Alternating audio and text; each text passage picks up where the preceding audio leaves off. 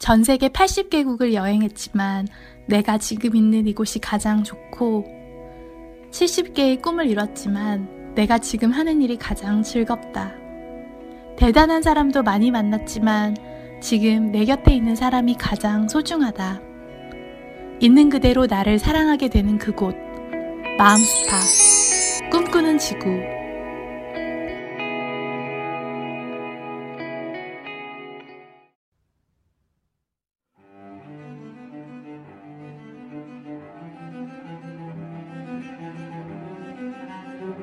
몇 년 전인가요?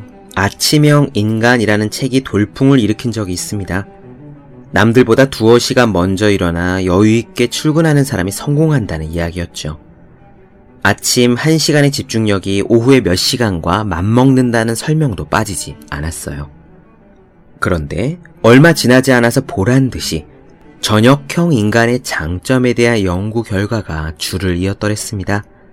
창의성을 발휘하는 데는 저녁형 인간이 유리하고 저녁형 인간의 소득이 아침형 인간보다 높다는 스페인 어느 대학의 조사 결과였어요.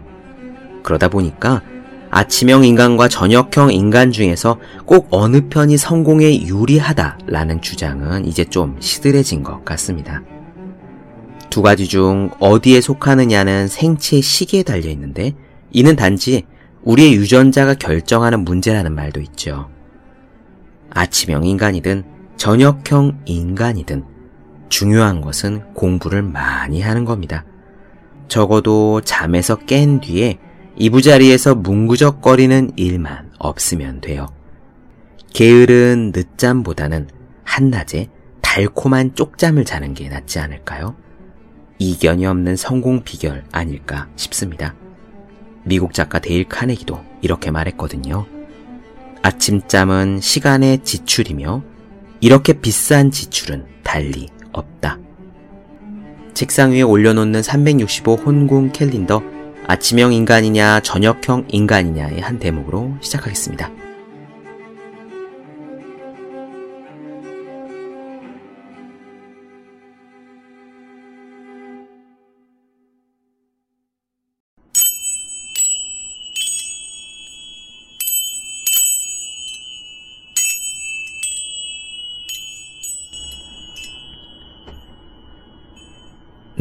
안녕하세요. 본격 공부자극 팟캐스트 서울대는 어떻게 공부하는가 한재우입니다. 우리는 지금 엔젤라 더크워스의 그릿을 살펴보고 있어요. 사람들은 열정이란 것을 대단히 중요하게 생각합니다. 열정에 굉장히 높은 가치를 부여하죠. 청년들이여 어쩌고 저쩌고 하는 데는 열정이라는 키워드가 난무해요. 그러나 뜨거운 열정을 경험하는 것은 생각보다 흔한 일이 아닙니다. 여러분은 어떠십니까? 정말 자신있게 열정에 휩싸인 적이 있다고 말할 수 있는지요? 인생에 단 한 번이라도 막 시간 가는 줄 모르고 힘든 줄 모르고 그래 본 적이 있다고 자신있게 말씀하실 수 있습니까? 사실 저는 잘 모르겠습니다. 어느 정도의 따뜻한 온기는 있었지만요. 그렇다고 무슨 오디션 프로의 참가자들이 종종 그렇듯이 며칠 밤을 새워 울고 웃고 기뻐하고 미친 듯이 노력하고 그렇게 완전히 뜨겁게 해본 적은 없는 것 같아요. 그런 열정을 경험했다면 좋은 일입니다. 문제는 열정이 곧 성공의 전제 조건 같은 것으로 받아들여지는 바람에 이 꿈과 열정이 없다면 인생이 심심한 것이고 그저 그런 것이고 남들과 다를 바 없는 평범한 것이 될지도 모른다고 걱정하는 것들이죠. 그게 문제입니다. 엔젤라 더쿠어스는요, 그릿이라는 점에서 다른 이야기를 해요. 희망을 주고 있습니다. 성공과 성취에 있어서 제일 중요한 것은 열정이 아니라는 겁니다. 조금 더 정확히 얘기하자면 열정의 뜨거움이 아니라 열정의 지속성이 중요하다는 겁니다. 한순간 100도씨로 끌어넘치는 열정이 아니라 그저 닭이 알을 품듯이 온기를 오래 지속하는 것이 핵심이라는 말이죠. 저는 그 부분에 대해서는 자신있게 말할 수 있습니다. 그 정도의 온기는, 그리고 온기의 지속성은 경험을 해봤고, 지금도 경험하고 있다고 말이지요. 오늘은 우리들이 그릿이 있는지 없는지 가늠해 볼 수 있는 몇 가지 문장들을 말씀드릴 겁니다. 원래는 그릿의 척도를 계산하는 표인데요. 인터넷에서 그릿 척도라고 치시면 이미지가 몇 개 뜹니다. 스스로 점수를 매겨봐도 좋겠지만요.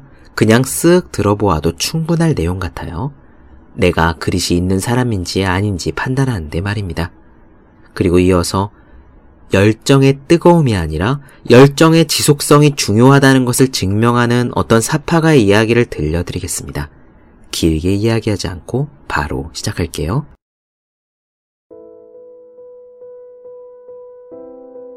당신의 grit은 어느 정도인가?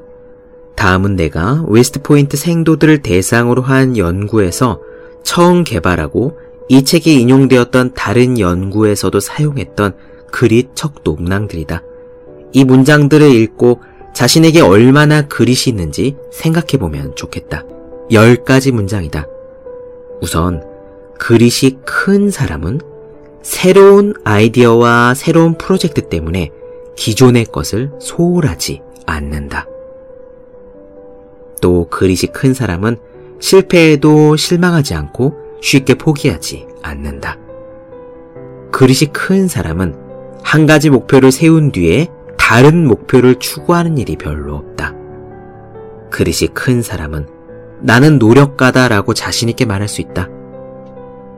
그릇이 큰 사람은 나는 몇 개월 이상 걸리는 일에 계속 집중할 수 있다고 말할 수 있다. 또 그릇이 큰 사람은 무엇이든 간에 시작한 일은 반드시 끝내는 성격을 가진다. 그릇이 큰 사람의 관심사는 해마다 바뀌지 않는다. 그릇이 큰 사람은 성실하고 결코 포기하지 않는다. 라고 자신한다. 또 그릇이 큰 사람은 어떤 아이디어나 프로젝트에 잠시 사로잡혔다가 얼마 후에 그 관심이 식어버리는 일이 별로 없다. 마지막으로 그릇이 큰 사람은 좌절을 딛고 중요한 도전에 성공한 적이 있다.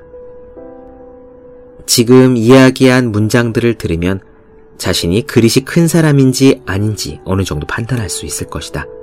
그러나 이 점수는 현재의 스스로에 대한 평가임을 기억해야 한다. 지금 이 순간 우리의 그릿은 이전의 그릿과는 다를 수 있다. 그리고 훗날 그릿 척도로 다시 검사해보면 점수가 또 다를 수 있다. 그릿을 구성하는 두 가지 요소는 열정과 끈기다. 물론 열정에서 높은 점수를 받았다면 끈기 점수도 높을 것이다. 역으로도 같은 관계가 성립된다. 하지만 짐작하건대 끈기 점수가 열정 점수보다 아주 조금 높은 것 같다. 모든 사람이 그렇지는 않겠지만 내가 조사했던 대부분이 그랬다. 일반적으로 끈기 점수가 열정 점수보다 높게 나온다는 이야기는 열정과 끈기가 정확히 같은 요인은 아니라는 사실을 암시한다. 내가 만든 그릿 척도의 열정 항목에는 얼마나 열심히 목표에 전념하는지 묻는 항목은 하나도 없다. 열정이라는 단어는 강렬한 감정 상태를 묘사할 때 자주 사용되므로 이상해 보일 것이다. 많은 사람들에게 열정은 열중이라든가 집착과 동의어로 들린다. 하지만 성공한 사람들과 면담하면서 성공의 조건을 물어봤을 때 그들이 언급한 열정은 다른 종류였다. 그들의 발언에서는 열정의 강도보다 시간이 흘러도 한결같은 열정의 지속성이 자주 언급됐다. 예를 들어 나는 면담 과정에서 유명한 미국의 요리 연구가 줄리아 차일드의 방송을 보면서 자랐고 성인이 되어서도 여전히 요리에 매료된 요리사들의 이야기를 들었다. 또 투자가가 된 지 40년, 50년이 지난 후에도 금융시장에 대한 호기심이 거래 첫날과 동일한 투자가에 대해서도 들었다. 수년 동안 밤낮 없이 같은 문제를 놓고 고민하면서도 한 번도 이제 수학은 집어치우겠어 라고 말한 적이 없는 수학자도 있었다. 그래서 열정을 측정하는 문항에서는 시간이 흘러도 얼마나 꾸준히 목표를 고수하는지만 묻는 것이다. 사람들에게서 뜨거운 열의는 간혹 찾아볼 수 있다. 하지만 지속적인 열의는 오히려 드물다. 여기서 나는 지속적인 열의의 사례가 될 만한 유명한 사파가를 한 명 이야기하고자 한다. 뉴요커의 만화 편집장인 밥 맨코프의 이야기다. 나는 지역 도서관에서 뉴요커의 다른 만화 작가인 라즈 채스트의 강연을 들으면서 상당한 경력을 쌓은 지금도 만화를 퇴짜하는 비율이 90%쯤 된다는 말에 놀랐다. 나는 진짜 그 정도 퇴짜율이 일반적인 건지 알아보기 위해 뉴요커의 만화 편집장인 밥 맨코프에게 전화를 걸었다. 내게는 충격적일 만큼 높은 수치였기 때문이다. 맨코프는 전화에서 그것은 정말 이례적인 경우라고 알려줬다. 와, 나는 안심이 됐다. 세상의 모든 만화가가 10번 가운데 9번쯤 퇴짜를 맞는다는 생각은 하고 싶지 않았다. 하지만 이어지는 맹코프의 말은 달랐다. 대부분의 만화가는 그것보다 더 높은 퇴짜율을 감수해야 한다는 말이었다. 다른 작가들보다 훨씬 자주 뉴요커 잡지에 작품이 실리는 계약직 만화가들은 매주 총 500개 정도의 만화를 제출한다. 잡지 하나에 만화를 실을 수 있는 지면은 평균 17개 정도에 불과하다. 대충 계산을 해봐도 퇴짜율이 96%가 넘었다. 맙소사. 확률이 그렇게 형편없이 낮은데 누가 계속하겠어요? 라고 나는 물었다. 일단 한 사람, 밥 맨코프 그 자신이 있다. 어린 시절 맨코프는 그림 그리기를 좋아해서 예술고등학교에 들어갔다. 하지만 입학 후에 치열한 경쟁을 목격하고는 겁을 먹었다. 정말 미술에 재능 있는 사람들과 생활하면서 맨코프의 재능을 시들어갔다. 졸업하고 3년 동안 펜도 연필도 붓도 잡지 못했다. 그래서 그는 대신 대학에 들어가 철학과 심리학을 공부했다. 그러다가 맨코프가 대학 4학년 때 전설적인 만화가 시드 호프가 쓴 만화 입문이라는 책을 샀다.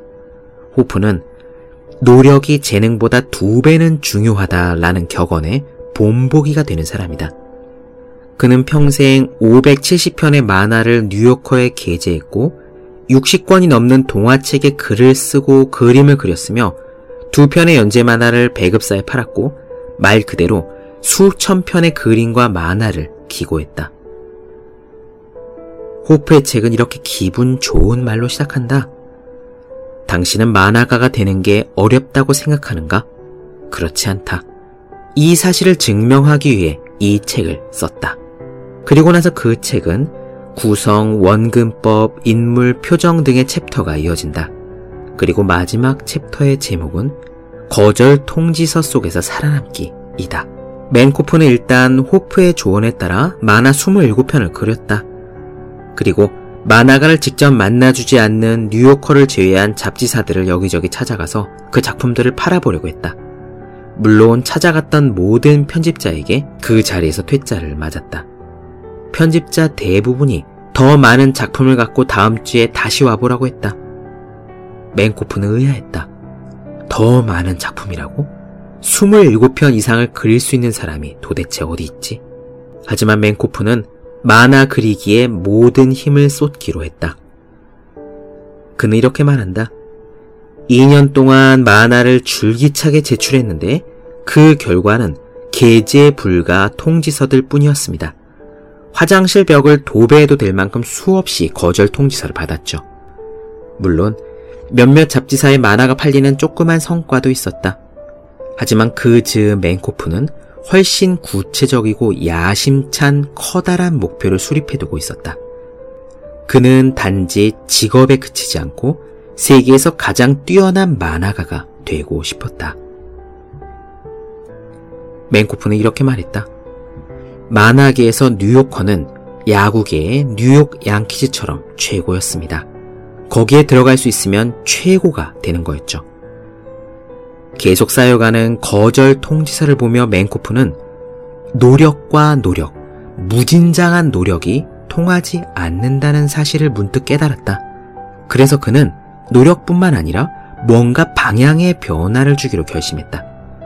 뉴욕 시립 도서관에 가서 1925년부터 뉴요커에 실린 모든 만화를 찾아봤다.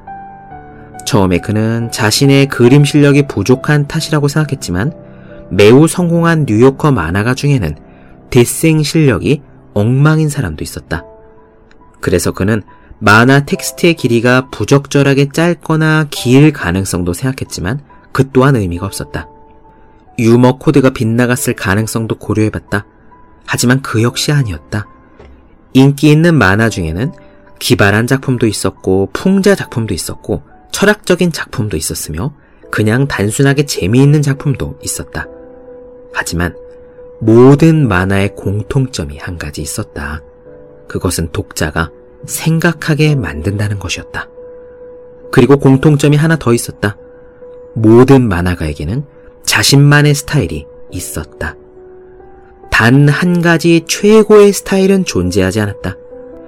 중요한 것은 작품에 속속들이 배어있는 각 만화가의 고유한 표현법이었다. 맨코프는 뉴요커에 실렸던 모든 만화를 하나하나 뜯어보며 그 정도 그림은 자기도 그릴 수 있다고 생각했다. 완전히 자신감이 생겼던 거다. 그는 자신도 사람들로 하여금 생각하게 만들 만화를 그릴 수 있고 자신만의 스타일을 개발할 자신도 있었다. 그는 이렇게 말한다. 저는 다양한 스타일을 시도해 봤습니다. 결국에는 점을 찍어 표현하는 기법으로 결정했죠. 이것이 지금은 널리 알려진 맨코프의 만화 스타일로 전묘법, 즉 프랑스의 인상주의 화가인 조르주 스웨라의 그림에서 힌트를 얻은 기법이었다. 1974년부터 1977년까지 2000번가량 뉴요커로부터 퇴짜를 맞은 끝에 맨코프의 만화 한 편이 채택됐다. 그는 이듬해 13편의 만화를 뉴요커에 팔았고 그 다음해에는 25점, 그 다음해에는 27점을 팔았다. 그리고 1981년 맨코프는 뉴요커에서 계약직 만화가가 되어보지 않겠냐는 편지를 받았고 그 제안을 수락했다.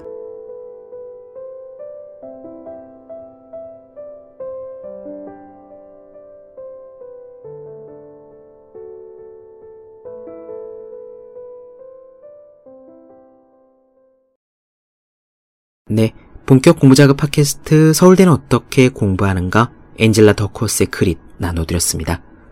더 많은 이야기가 궁금하신 분들, 질문사항 있으신 분들은 제 네이버 블로그 어생의 즐거운 편지, 다음 카카오 브런치 한재회 브런치, 인스타그램 세시태그 서울대는 어떻게 공부하는가, 유튜브에서 서울대는 어떻게 공부하는가 검색해 주시면 좋겠습니다. 또 어떤 분이 서평에 이런 멋진 표현을 써주셨어요. 혼자 공부하는 사람의 필수품. 왜 이런 책이 지금까지 없었을까? 그렇습니다.